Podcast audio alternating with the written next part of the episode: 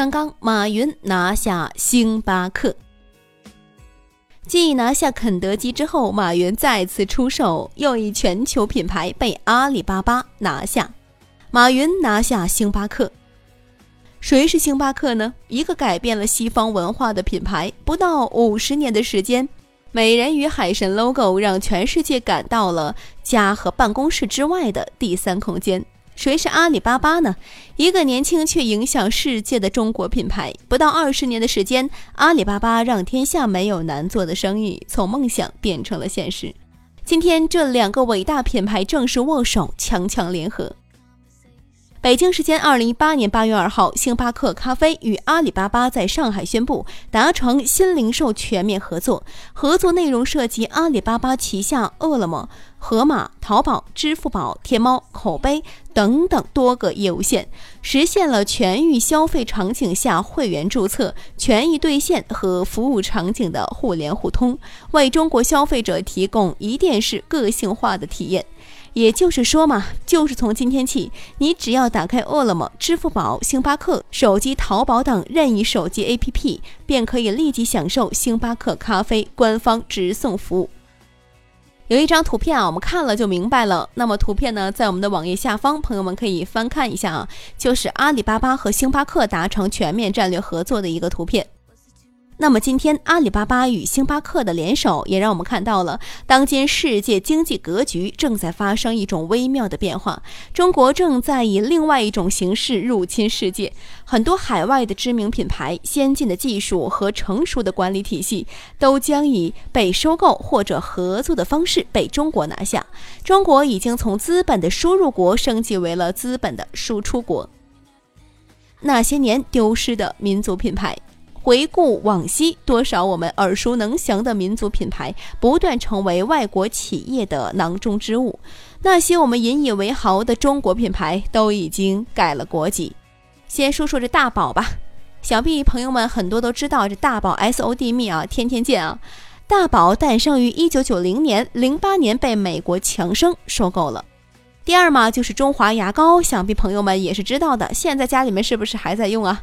诞生于一九五四年，一九九四年呢被欧洲联合利华租用。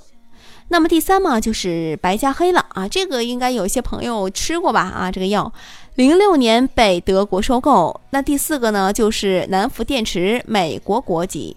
第五个是苏泊尔电器，法国国籍。还有好多脍炙人口的国内品牌也都被国外人给收购了，成为了外国人的赚钱工具。比如说像双汇、像美加净、像西安杨森，还有汇源果汁，还有金龙鱼，这些中国的知名品牌都被外资企业收购了。你喜欢的外国品牌正在变成国货。中国有句古话叫做“三十年河东，三十年河西”，风水轮流转嘛。想当年，我们曾以市场换技术，而现在我们正在用资本收购技术。早在几年之前，中国企业已经开启了全球扫货模式。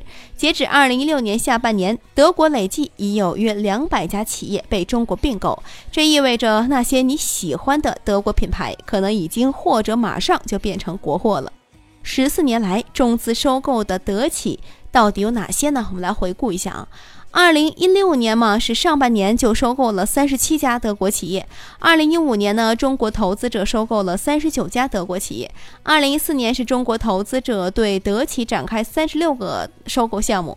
二零一三年是中国投资者收并购二十五家德国企业。二零零二年到二零一二年，中国企业共收购了五十九家德国企业。不仅仅是德国，最新数据显示，中国企业已经开启了全球扫货模式。二零一六年，我国企业共实施海外投资并购交易金额是一千零七十二亿美元，涉及七十三个国家和地区的十八个行业大类，首次超越了其他国家，跃居世界第一。还有更多的是海外大品牌，最近呢都被中国企业收购了，成为我们中国人赚外国钱的工具。比如说吧，我们来说说啊，像第一个啊，我们来说说这个联想收购了 IBM 个人电脑 PC 部门，海尔呢收购了美国通用电器，万达集团收购美国传奇影业，TCL 收购的是汤姆逊，还有就是明基收购西门子手机业务，上汽收购双龙，还有吉利收购沃尔玛入股奔驰。等等等等啊，这些收购，呃，下面呢我们会列一个单子，朋友们也可以看一下，在我们的网页下方。中国企业从以前的被外资入驻收购，到今天越来越多的中国企业扬帆海外，纷纷收购国外品牌，打入海外市场。中国企业的品牌意识越来越强，这是天大的好事情。中国企业拿下国外企业，就意味着拿下了它的研发渠道、产品、品牌。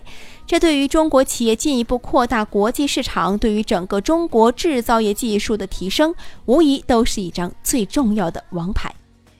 以前都是外国企业收购我们的民族品牌，现在轮到我们了，扬帆海外，中国企业一直在路上。